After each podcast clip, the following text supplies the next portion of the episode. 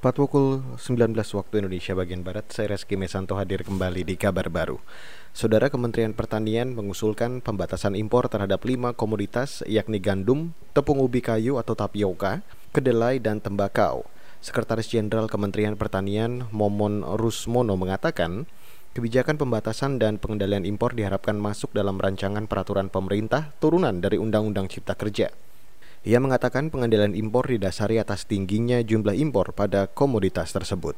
Maka perlu kami laporkan bahwa Kementerian Pertanian ini akan mengusulkan beberapa kebijakan pengendalian impor yang diharapkan dapat dimasukkan pada rancangan peraturan pemerintah sebagai tindak lanjut diberlakukannya Undang-Undang Cipta Kerja. Usulan kebijakan pengendalian impor ini kita terbatas pada komoditas gandum, tepung, ubi kayu atau tapioka, kedelai, dan tembakau. Sekretaris Jenderal Kementan Momon Rusmono mengatakan ada tiga usulan pembatasan impor. Di antaranya importasi gandum, kedelai, dan tapioka dimasukkan ke dalam golongan barang yang dilarang dan dibatasi.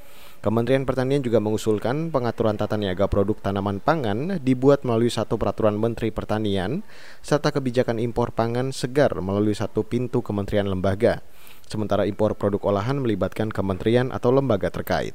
Beralih ke informasi selanjutnya, Saudara Menteri Keuangan Sri Mulyani Indrawati menyatakan akan segera menyalurkan bantuan subsidi upah atau BSU bagi pendidik dan tenaga kependidikan non-PNS.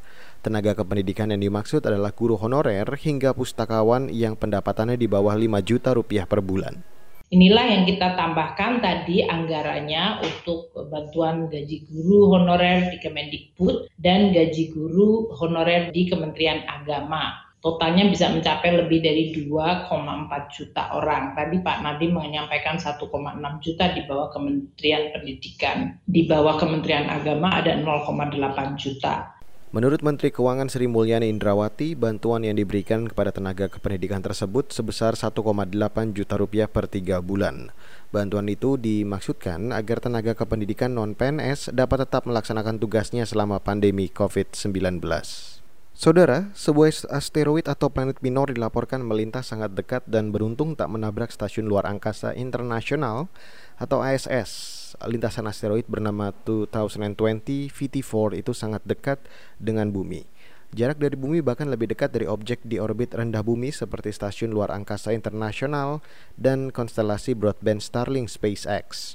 Beruntung saat asteroid melintas, ISS sedang berada di atas Argentina Selatan, sehingga keduanya tak bertabrakan.